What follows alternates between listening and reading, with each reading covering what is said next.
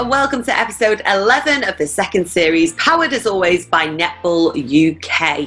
I'm joined as always uh, by Sarah and Mags coming live from their living rooms. how, how are we, girls? Good, super. It's sunny, isn't it? So Oh, we've got the the hottest day of the year so far, and we're all in our living rooms. In this I'm, room. I'm disappointed we've lost the camper van. Personally, Can I I was just enjoying the um, the dungeon look we had last week from you, Emma. I'm deeply disappointed because uh, for anyone who didn't hear last week's episode, where were you? Um, I was coming live from my dad's camper van on the drive, which um, I'll be honest, the black net curtains didn't do any favours.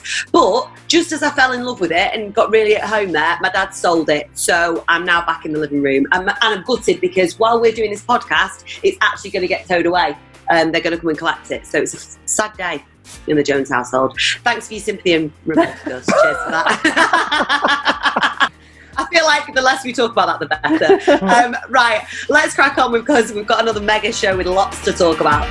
This is Netball Nation, powered by Netball UK, your one stop shop for everything netball.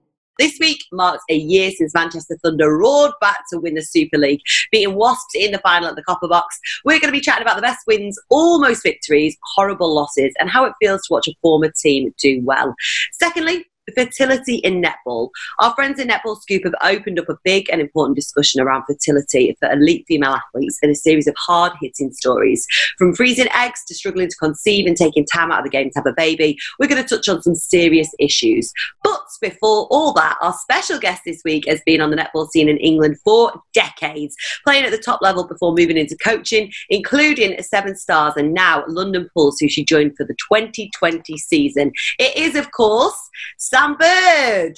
Hi, Sam. welcome, Sam. Hi. Thank you so much for joining us, Sam. Thank you for uh, jumping on what is uh, a weird and wonderful Netball Nation podcast. We've found out, haven't we, in Isolation Girls? No, not half. Well, thank you for having me. I've, I've enjoyed watching your, your recent podcast, so um, it's nice to actually get on one. So um, well, well, we know that you've got kids and dogs that uh, that you need to look after, so we won't keep you too long. But let's just get straight into it. First of all, Sam, congratulations on the new gig. Uh, how how are you getting on? uh, it's busy.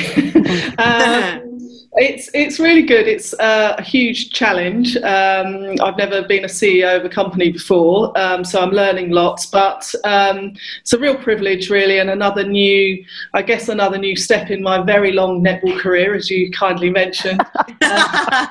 so um, it probably not an um, illogical step for me really and um, an ambition I've had and um, circumstances just led to this particular opportunity arising and so I've, I've been lucky enough to take it And you know, in in your netballing career, you'll have come across many a challenge, but this one uh, was totally unprecedented. How are you? How are you handling this whole thing in terms of sort of keeping in touch with your players, and how are you dealing with the postponed season so far? Yeah, so um, we we took an early decision to um, put a plan in place where we would have calls with our players on a rota um, all through the week. So um, I speak to three players every evening. Um, so I've spoken to all of them, but through the week, um, and we're still paying our physio to do that as well. So between us, the, the players have a call from me and a, a call from the physio each week, and that's because they're still training. And we felt that if we're going to be giving them weird training, that they're training in a different environment and unsupervised, it was really important that they still had some physio support. So my calls are more just sort of welfare, really, just see how they are. Um, as you know, loads of netball players are, are employed, and some have had to face furlough in their other jobs. Um, some of them are applying to university or studying. So everybody's had a different challenge in lockdown. So it's just been an opportunity to connect in with them really um, each week to make sure they're okay. And and how have you found that? Do you know what? I've um, I might be just nosy. I don't know. I've really enjoyed it. Um, uh, uh, Sarah will know when you're sort of head coach normally and you're flying around in like a normal season. It's actually quite hard to get time to speak to your athletes, and um, I've quite enjoyed really having the luxury of having time to speak to them and maybe talk to them about things I wouldn't always have the time to do that. So I've, I've enjoyed it, and um, you know, it helps me as well. I always feel better having had a chat with them as well. So um, it's been a good thing both ways. Absolutely, and obviously, like you say, you're head coach and CEO at Pulse now. Uh, What's that been like combining the roles, particularly at such a weird time? Well, it's a bit of a honeymoon period, I think, because um, obviously I don't have the the joy and the stress of game day and um, trying to win and perform and all of that. But um, um, it, it's been okay so far. It's to be honest, most of my time is currently set at just checking where the club is at commercially, making sure we're connecting in with our partners and our sponsors, and, and making sure they understand that we value them because they're more important now than ever, um, and just still really looking to um, expand the club and expand the vision of the club. Really, um, as you know, it's a brand new club at Super League level, and uh, for me, it's quite important that we, we just don't focus just on the Super League netball, but it's about accessing netball across London, and that's quite a big ambitious program I'm setting, um, but that's what I'm I'm really interested in doing as a club. And Can what I ask that- you a quick question? go on. Sorry, Emma. No, go on, Um, I don't suppose most people will know that you're actually a qualified lawyer. So the question is, you know, what's harder, being a CEO of a Super League franchise or working as a lawyer for the Metropolitan Police? um, I would say it's harder working as a lawyer for the Metropolitan Police, in, in all honesty, particularly the work I did was sort of international police cooperation. So that was pretty um, challenging. But this is a completely different challenge, um, um, and a, another one. You know, it's just another another challenge that's really interests me, and I think that's the key thing. You know, I love my work as a lawyer, like you loved working for the police as well, Mags, and um, I gave that up to really focus on the netball and. Um, it's just been good timing, I guess, for me um, that an opportunity like this has arisen, and I'll throw myself 100% into it. Is the plan, sorry, Sam, is the plan long term for you to carry on doing like a dual role or um, to, to focus on one and kind of hand over to someone else on, on the other? Yeah, well, I think um, what, what I've managed to do is, um, in a very short space of time, sort of look at restructuring the club and the sort of strands of the business. And I've, I've recruited a very good um, managing director um, who was, in fact, involved with Natalie in setting up the club in, its when it first came to light. So I've sort of brought her back in, and that the MD will probably run a lot of the day-to-day business things to enable me to still focus on on the Super League. Um, but time will tell, to be honest. Um, as you know, once we're into competitive match play, it's um, a dark, long tunnel. um, so I'll have to see. But uh, at the moment, the plan is to surround myself with good people um, in the club. There are already a lot of very good people in the club, and I want to add to that. And so that I can sort of really oversee and set set the ideas and the, the vision for the club, but then let other people do the, the real hard work and the legwork.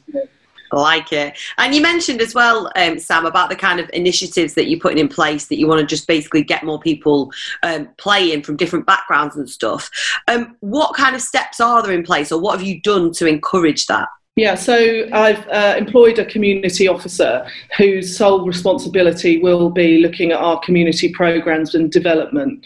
And she's got a huge portfolio ahead of her looking at um, engaging um, the disability netball, walking netball, boys, really um, targeting um, ethnic minorities in London. Um, th- there's still a massive underrepresentation of um, diverse people playing netball in, in terms of the community that's in London and those that actually play. Um, and you know, I know from my son playing football, for example, when he plays football, there's a large Eastern commun- um, Eastern European community the boys play football, and none of their sisters play netball. None of them interested, um, and it's it's those sorts of programs that I'm really interested to try and promote. Um, so that a bigger community in London is accessing netball and knows what it is. Mean, you don't do things by halves, do you, Sam? Mikey. Um, and well, now obviously- you know um, when I when I I first I grew up in Luton, it's a really diverse area. oh, I had some fabulous nights in Luton with you guys. That's for the X-rated. I was going to say, we want to hear. It's not an after dark version Yeah, because it'd, be way, it'd be way better. Netball night time. but um, I was lucky enough that, um, in fact, it was Cheryl Danson and a few others set up a junior league, and we, we, uh, my first netball was playing on the car park of Luton Football stadium, football ground, and um, you know it was just brilliant. It was once a week. You know we were all terrible players. We all loved it, um, and we got to know all the diverse community in Luton. You know it's a big um, Sikh community in Luton at the time, big Irish population, and I hadn't mixed with any of those kids until I started playing netball, and we, we formed teams, and I still that still sort of forms a big part of my philosophy now. So um, that's what I, and London's obviously very similar. So I really want to sort of carry those ideas into London and, and into our club. Amazing, amazing. Without well, drinking. Still occasionally. that bit. That's the bit we want to hear about. Um, but obviously, uh, samples were flying before the season got suspended, sitting third in the table with some very impressive wins and unbeaten. What was it about that team, do you think, that made them start so well? Um, uh, we had nothing to lose, did we? We were tenth. Uh, we came into the league um, being tenth the league the season before. Um, I, I, pretty much started the team again. We, we retained three athletes from the year before. Um, targeted, um, decided if we were going to be last, we were going to be last with talented young keen athletes, and um, the imports and th- that we've managed to bring into the club have been outstanding. Um, and the uh, leadership group we've got um, with the more experienced players have just set the tone for the younger ones. And I just think we created the right sort of balance where we've got players that are really, really hungry and want to play and want to win. With the older ones just setting the right standard really. And i think you know those wins were all very apart from the celtic game the other two were very close. But um, winning leads to more winning. And i think it's just a group of players that became more confident as we went on. And um, for us it was a shame that it um, we only managed to get three matches in. But um, it was really just um, play without any fear play without any worry. You know we were last last year we signed up to a club. I signed up to a club that was last and um, the only way was up really. So um, that, that sort of attitude was what we carried into training and into the matches.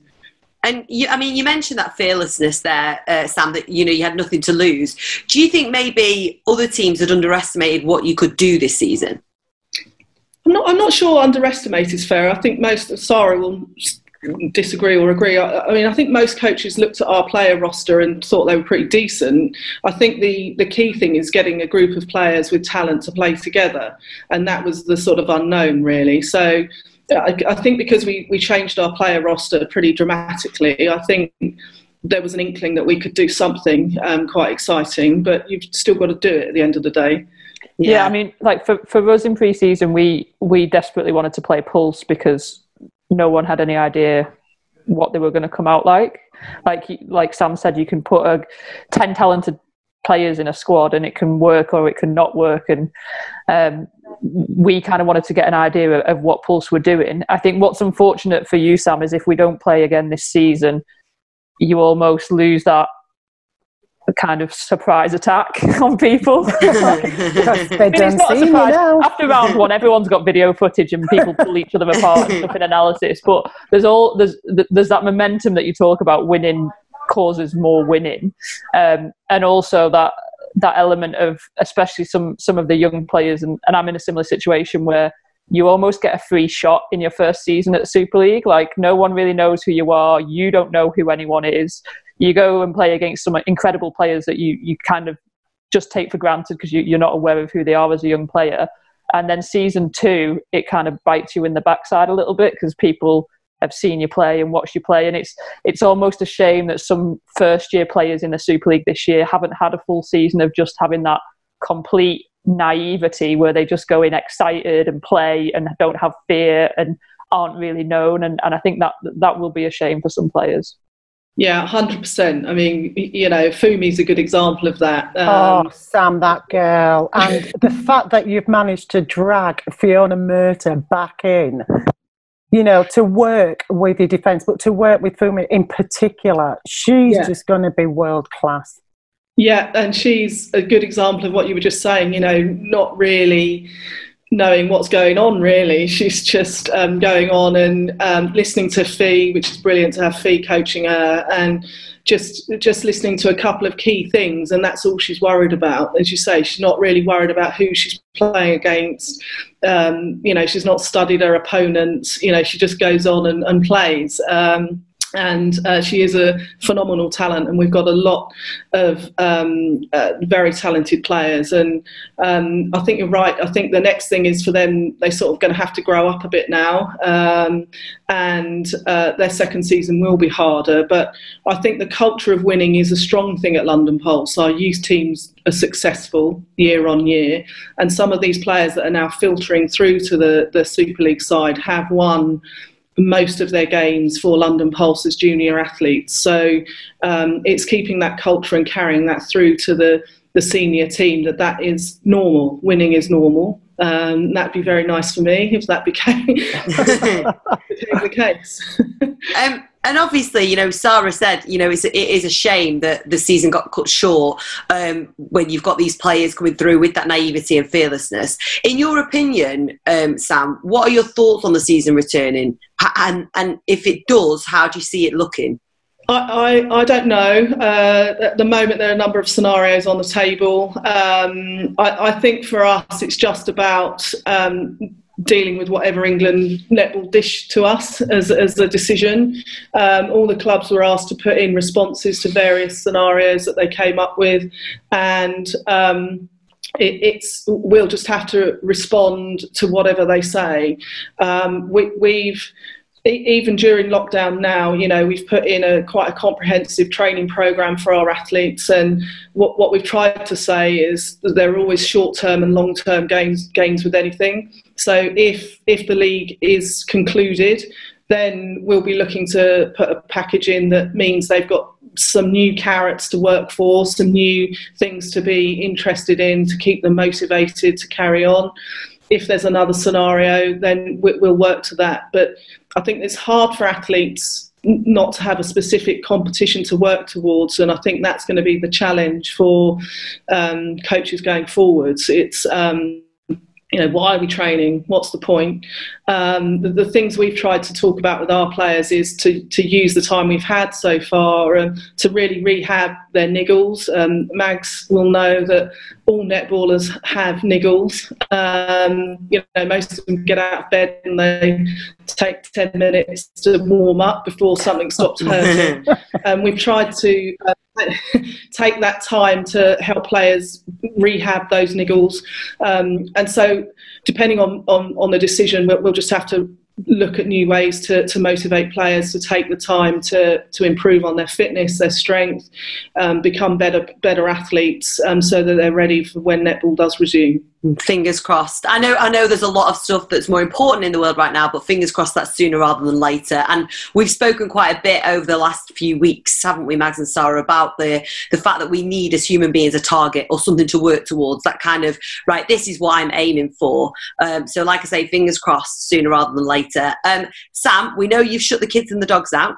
Um, so we'll let you go very shortly but sarah or mags do you have any more questions for sam or Mags, do you want to reveal what happened on those nights out in Luton? It's up to you. I, couldn't, I couldn't possibly because there were uh, training England training week.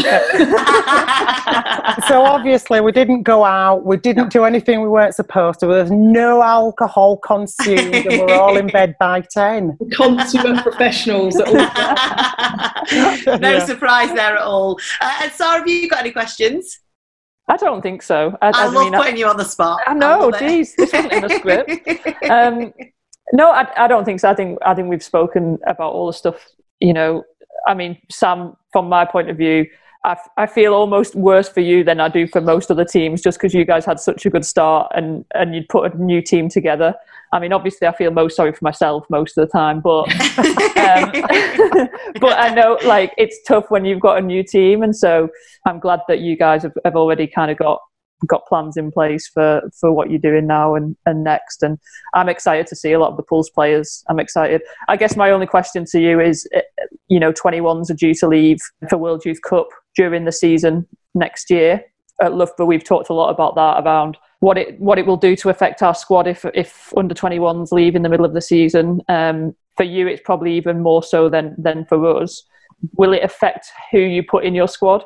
Yeah, good question. We we've had a lot of discussions about this as well. Um, but for me, um, I'm all about giving people long term opportunities. So for me, it wouldn't change my roster. Um, I'd still happy to go with, you know, put my faith in those young, talented athletes like you have at Loughborough. Um, I, I, think that band, that current under 21 crop in the country is really strong. And I think it needs good competition, and the Super League is the best competition they can get. So for me, I'll, I'll, I'll, I'll risk um, losing them. Um, you never know if they're going to be selected. Uh, we all know England selections are challenging, and you know not everyone gets selected. It's a s- small squad, so for me, I'd, I'd rather commit them to our program for a year, give them as much playing opportunity um, as we can, and we'll just run with whatever deficit we have. Um, I think it's more important to give them the opportunity to play. Yeah.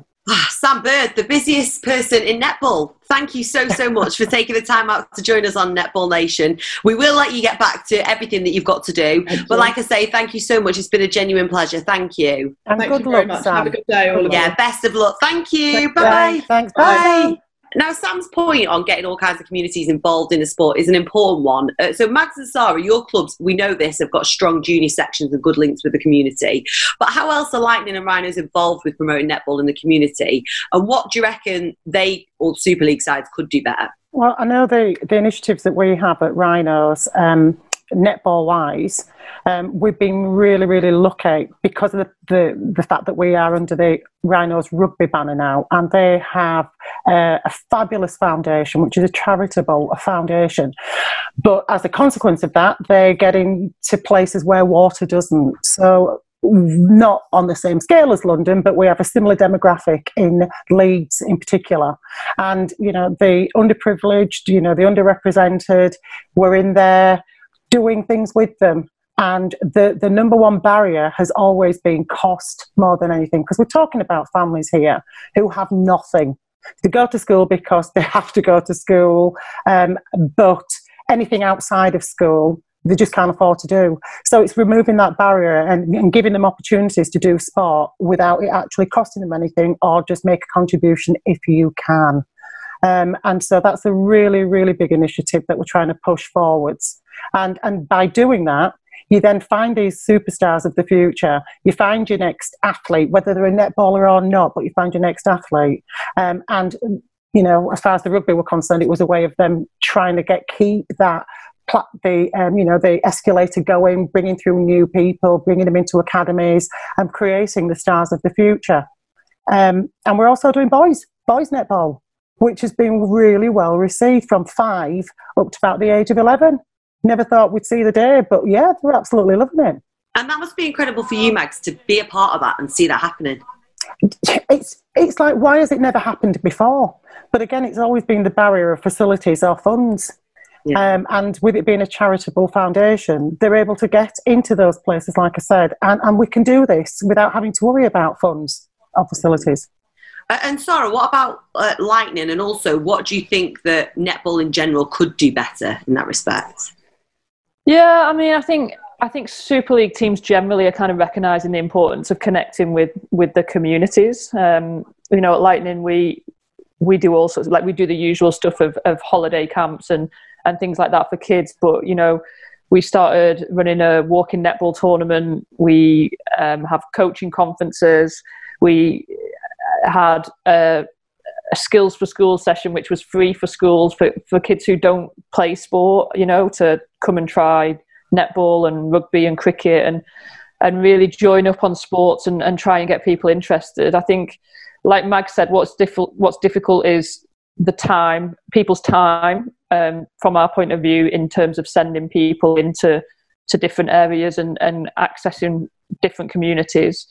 Um, because it's difficult, you know. Like I think there's massively underrepresented communities, and, and we cover Leicester and Nottingham, um, and you've got huge, huge demographics where we're not really hitting those people at all in terms of offering them activity or you know having them aware of Lightning as a team and as a brand. And um, I think netball is, is is kind of getting there, you know, slowly, but it's going to take you know Super League teams to have dedicated people on the ground to deliver these, and and at the minute, you know, that's kind of still sits with England netball a little bit.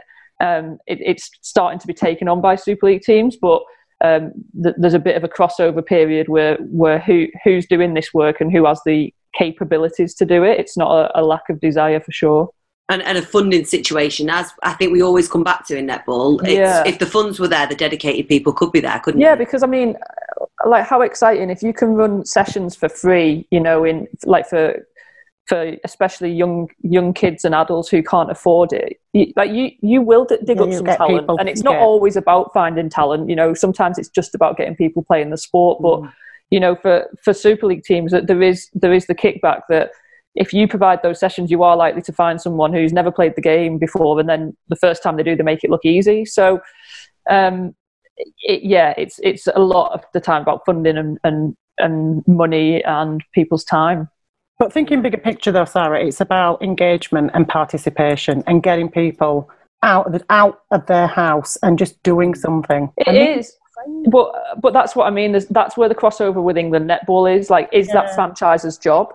Yeah. Because at the minute, England netball have NDOs, um, netball development officers, and and various people on the ground. And I think franchises are taking this on, and especially from this area of, of like purely participation. Franchises are taking it on because they want to connect with the community and, and they want to provide something for the community, but they're not funded for that. And, no, they're not. And uh, there's a there's a very grey area at the minute around you know who exactly is providing that and who should and who can.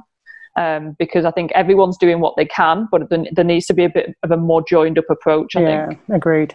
Yeah, well, hopefully that's something that is going to develop and have increased funding in the future. Uh, now, the next subject that we're going to cover should be talked about more, but it just isn't. Uh, players focus so much on being the best they can be, they often sacrifice their own future happiness, such as starting a family, settling down, getting married. And in recent years, we've seen a number of elite players take time away from the game to have a baby and then return. Ameliaranne Ekenasio, Laura Geitz, Lauren Nichols, and Renae Ingles. But what, what happens if you're single? Uh, what if you're in your late 30s, you're in your prime.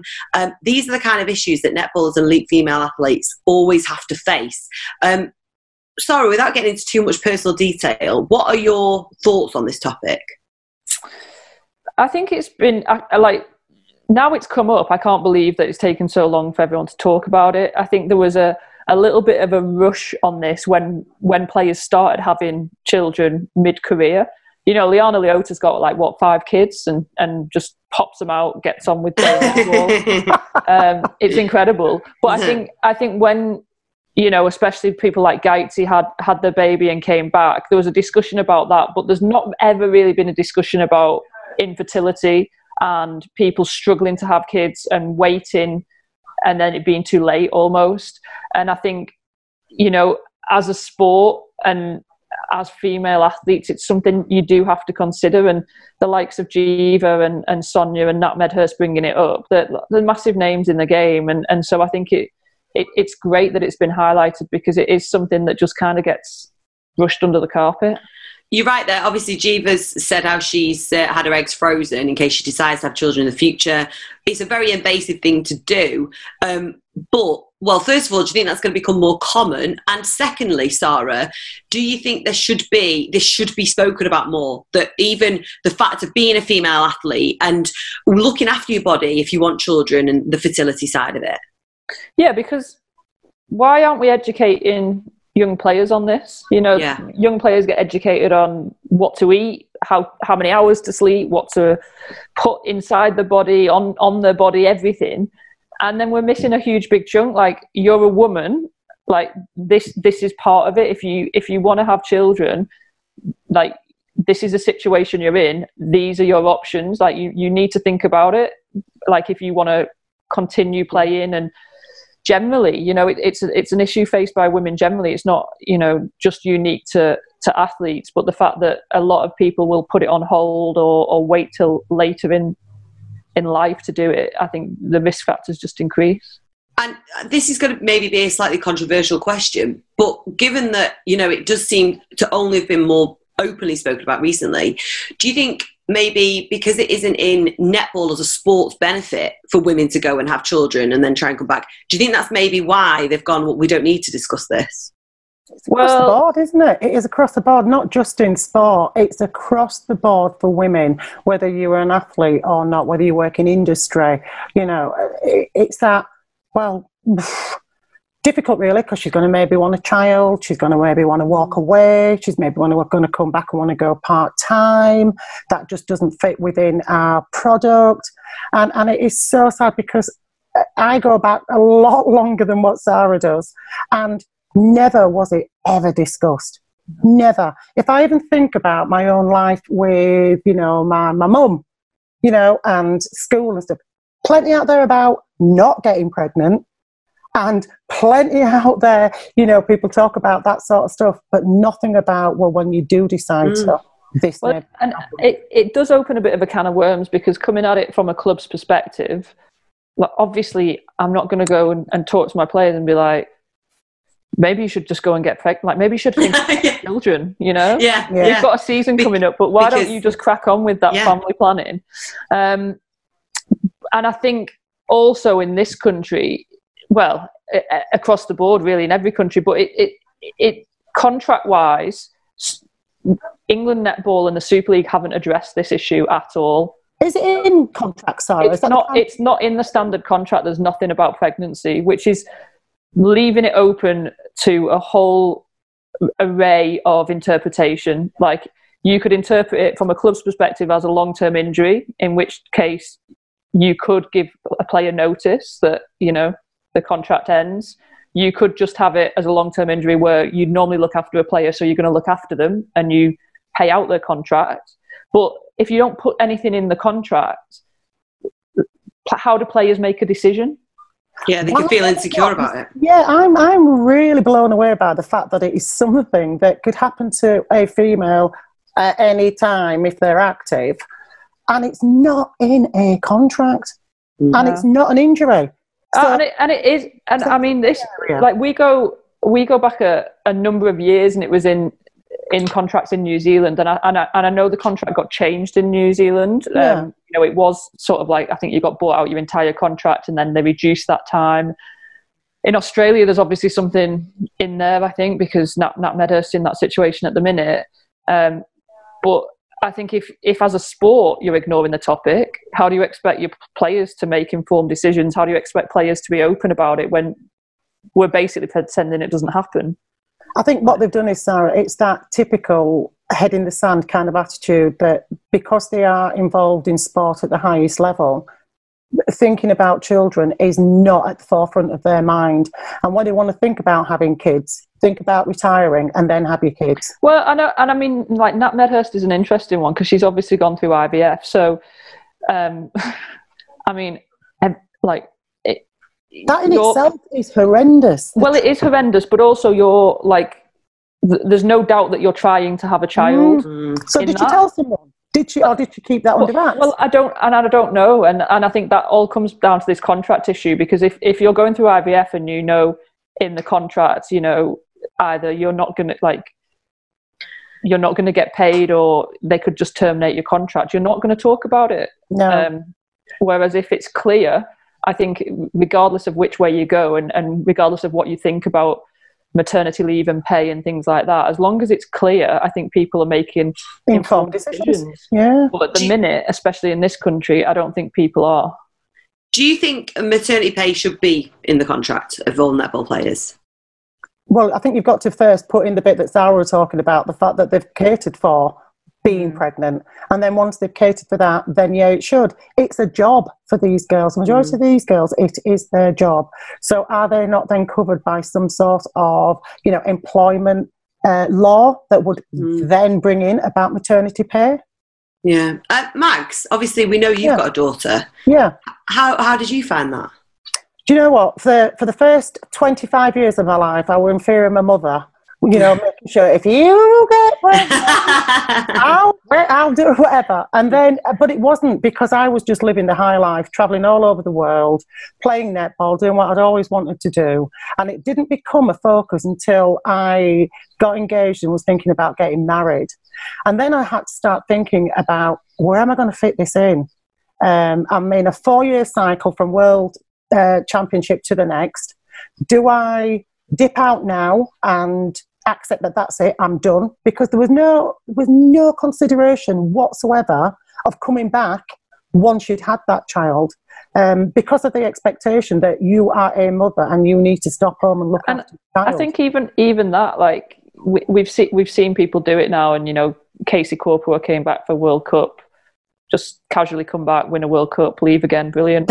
and have Um, another child. Have another child, you know, get on with it. But even even that thinking, and I think that was the only time when I was playing internationally that children were talked about. It was in those terms, like, is someone going to have a child between tournaments, like Mhm. between you know the World Cup and the next Com Games? Absolutely. Now that's just uh, massively simplifying the whole process, anyway, isn't it? It's just like I'm gonna. I'm going to Yeah. get pregnant on this day, yeah. And then the child's going to be born on this day, and then I'll have X amount of time. It's Yeah. like that, that's, That's- not It just how doesn't it work works. like But. Sarah, but that's exactly how my mind was working. So I thought to myself, right, I'm going to play this World Championship. It finished. It was in you know July. I'll get married in the August. Um, hopefully, if all things work out, have this child by you know August, September, or something like that, and be back to netball when the season starts in October. That was how I was planning it. But that's just such undue stress that you're putting on yourself on top of everything else in life. And But, but, yeah. but, but not through no choice of your own, that pressure. and but it is and i think this is what we're talking about around education like like people should know that that's not necessarily realistic Mm. and trying to do that isn't realistic and and when you when you look at the, the struggles that some players have had trying to conceive and continue to have that like you need to go in, into it with your eyes open um, Yeah. What would you two say if so? One of your players come to you, say, and they say, "Look, I'm either a pregnant or I want to get pregnant." As females who have played the sport, how do you approach that when they come to you and say that? I mean first of all i pray it's not one of my 18 year olds because uh, telling me is probably the least of their worries um, Will you come and tell me, mum, for me? yeah, yeah. I'm pregnant. I need, I need you to tell my mum. Yeah. It's happened. Imagine Sarah breaking that news to you. yeah, I was going to say. No gloves. look- No gloves. She's pregnant. yeah, she's up the duff. Yeah. Just shout it across the yeah, yeah. Um, It's life. it, yeah, it, it's go- it, it's life, and, and I think this is what we've been saying about this whole Corona thing. You've got to accept that things are bigger than netball. Yeah. So if someone's pregnant, especially if they've been trying to get pregnant and they want a family, it's a bit different if if they're panicking and you know it wasn't what they wanted. But if if they're if they're happy about it, then it's amazing, isn't it, that someone's pregnant and that they're going to have a child and yeah, I mean, it's not amazing for me to, you know, lose a player for the rest of the season, but that's a- That's a tiny, secondary, isn't tiny it? little speck of yeah. insignificance, really. But but I think that'll be really good for anyone listening to this to, to know actually hearing from you guys that it would be acceptable and that you recognise that netball, whilst it's a big part of your world, isn't the be all and end all, and that there are things bigger than it. So if I just sort of say, it is, because if you take the netball out of it and somebody came to you and said that they were pregnant, you'd be throwing your arms around them. Obviously, you can't at the moment, but you'd be throwing your arms around them and you would be saying, Congratulations, you know, well done, you know, when's the baby shower, all the rest of it. Um, it, it affects you as a coach because it, it's your, your, your best player and you think, Crikes, what am I going to do? How am I going to backfill? But that should be secondary to everything else that's going on. You, Um, you're also I- pre-programmed to be mental and neurotic if you're a coach. So Absolutely. you know that's what players are scared of. Like, but but it, it is, and you know, it, it's it's not unfounded that that coaches have bad reactions to things. People Mm. can't see They're selfish sometimes, they, Sarah. they It's the are. People can't see what's bigger than you know the next game or that training session or whatever. So, I think it is a little bit about perspective. Yeah, and when I made the decision, that I did decide that I wanted a child, when I did actually come conceive, you know, and got to that point, I was classed as an old mother because I was the wrong side of 30. Mm. Whereas I felt in the peak of my fitness and health, you know, just come out of this, you know, this England factory and thought, yeah, I feel great, but I'm classed as an old mother. Oh, you can have all these extra tests. And you do realize that your chances of conceiving are, are reducing drastically every single month. You know, and those are the kind of things you are told. So where the, you know, these elite athletes are now, I absolutely understand what they're talking about and I feel for them. But I knew that my netball career at the highest level was over once I'd made that decision because to go back just wasn't an option. Not mm-hmm. because anybody within the organisation told me that. I just knew that it was over for me um, support or not at home, I wanted to be at home and look after that child. Yeah, and I think it's, it's exactly that. It should be your choice, and there shouldn't be the pressure to defer that if that's what no. you want to do. And no. I hope that if anyone's listening to this now, um, that if they are thinking like that, that it might have helped them. So. Oh, I think I, it's amazing that they are there are athletes out there having yeah. both having this elite career having a child or children and then being able to get themselves fit enough yeah. to go back to it. And the emotional strain of being away from your kids is not easy. It's not mm. easy. Well, that, I think that's the other thing. Um, like Australia now have got in their contracts that the, the child travels with amazing with and incredible. I mean, I remember Tamsin playing um, the 2015 World Cup in Sydney, and we were away for not a ridiculous amount of time, but a decent chunk of time, maybe four or five weeks.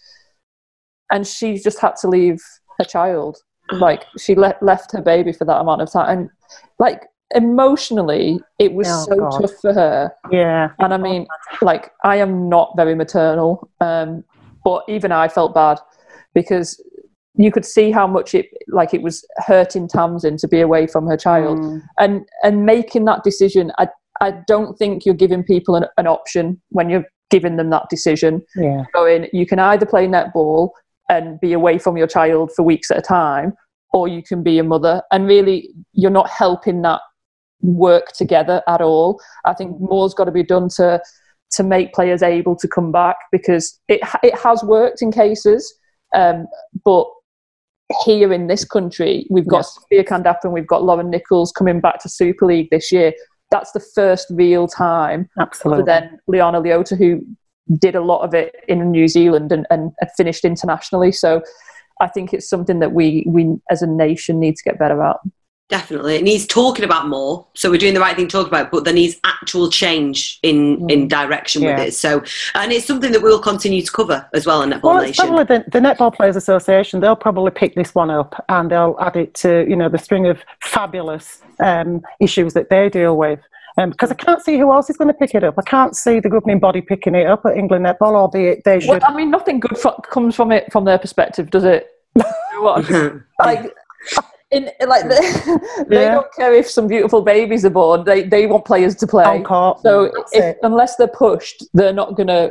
No, they're not gonna force this issue. And I mean, just whilst we're on this, can we just shout out Sonia Mkoloma, who's just come out in these articles as as having had multiple miscarriages and and the difficulties she's gone through. And for anyone who knows Sonia, just one of the best players ever, but one of just the strongest people. And so for her to stand up like this and, and kind of open up about what she's gone through um, is just phenomenally strong from her, yeah, but is. also just probably a beacon of hope for other people going through the same thing and and good on her for bringing it up so that players of the future you know are are going to be more informed and are going to be aware of, of what what what the possibilities are Absolutely. It's that positive change that talking yeah. will hopefully bring. Absolutely. Right then, girls, on to the final section. This week marks a year since Manchester Thunder staged a thrilling second half comeback to win the grand final against Wasps at the Copper Box. Now, you played and won in Super League finals, Sarah. What did you make of that final? I loved it. I mean, I had a few lemonades watching it, and I was having a thoroughly great time. Um, it was a good final because you know it, it sort of ebbed and flowed, and Wasps were in the lead, and Thunder came back at them, and I, I, I did really enjoy it. Um, as a neutral and well, not not really neutral, but Mm. as someone who wasn't like completely invested in the outcome, um, you get to in- actually enjoy those games. But what was it like to see a former team do well without you? Um, it was actually amazing because I think what people forget is that you don't like for me I didn't just go and play for a team to win and then leave and go and play for someone else and try and win. My whole um like my whole mission was to to make those teams great for a long time. So to see thunder like I went to thunder in 2000 and geez nine? I don't know, 2009, I think, something around then. They were bottom of the table. They were struggling. No one wanted to go there. Um, and it takes time. And what I'm most proud of my time at Thunder is that I stayed there for seven years. And then every year since I've left, they've made semi finals. And they will continue to do that because they are now, they've now got a model and a system where they produce really good players. They know what they're about, they know how they play the game everyone can spot a Thunder team by the way they play, and that for me is really pleasing because I like I've got skin in that. It, like it's not about I leave and now I want you to do rubbish because I want my team to do well. It's like I, I enjoy seeing like the legacy that players create. Oh, respect, Bayman. Yeah, I like that. I like that. We weren't expecting that response. I'm joking. Um, I know I hate them. yeah. um, so, Mags, Wasps and Thunder have formed quite the rivalry over the past few seasons. Mm. Were they the two teams that most deserve to be in the final? And what, what is it that makes them so good? When you talk about who deserves to be in the final, you know, it is what it is. You win the most games, you end up in the final. And it's as simple as that. By merit alone, you end up there. So that's kind of like my answer to that one. As to what makes them the teams that they are, well, if we go back to the point where when Wasps were stepping onto the Super League ladder, they were in a fabulous position, or their director was, to basically just go and handpick whatever they wanted. And that's what happened. You ended up with a team that was handcrafted with friends and fellow playing internationals. These girls all came together, very experienced, who wouldn't want to be able to go out and handpick uh, what they believed to be a winning uh, set of girls. And that's what they did. They were sold a dream. The dream came true. You know, first year they won, second year they won, and then obviously shattered by Thunder in the third year, which I'm sure everybody were pleased to see. For no other reason than, you know, you want to mix it up a little bit more than, you know, the same people. Absolutely right. So if you've got that opportunity to go and create and handcraft a team, then that's what you're going to do. Package was sold and it, it paid off for them. When you look at Thunder, it's like a Thunder factory, like Sarah was saying about 2009. You know, they were bottom. You know, she went there. They were at the bottom of the league. I don't think that there is any other franchise that has what Thunder have. It's it's unbelievable to watch what goes on there. Yeah, the playing style is such that you know everybody knows it from being five or six, seven or eight. All the girls across the board are taught to play a certain way. What's fascinating is that for every single position that they may have that's on a netball court, if you're not playing the best you can possibly play and excelling, there's another 10, 12 Yeah. behind that are pushing and will play that position and will do it well. And the majority of them pay for play for peanuts because they mm. believe in their franchise and what it offers. So, two completely different teams, two completely different styles, but what a great final it was. Yeah, bo- and both clearly work. Um, Sarah, sorry to bring it up, but you've also suffered some heartbreaking losses in your career. You career had to as well. go there, Emma. No. Wasn't going to let that slide. Um, as a coach and a player, but which one, if you had to single handedly pick one, which was the hardest loss for you? Uh, 2014 Commonwealth Games semi final by a mile.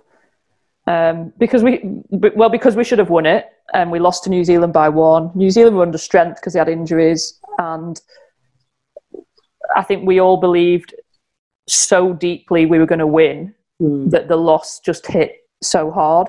Because, like, when you've got no doubt in your mind whatsoever, like we're going to win this game, and then you lose it in the last second by one goal, um, like we didn't win the bronze medal playoff because people were just like shattered, like absolutely shattered, just could could not like recover from it.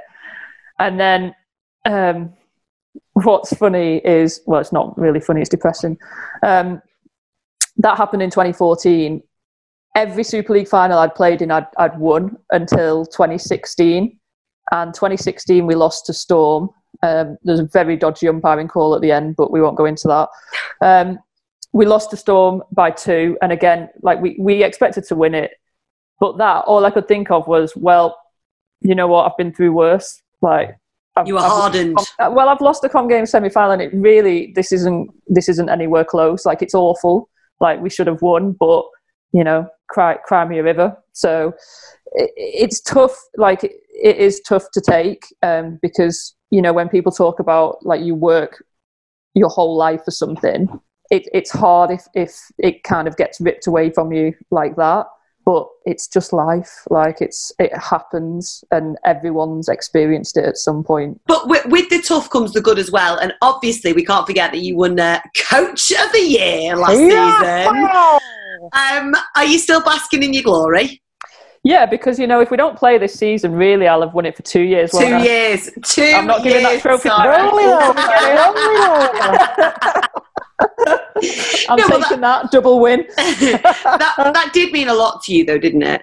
Yeah, it did. Um, because one, it's voted for by other teams.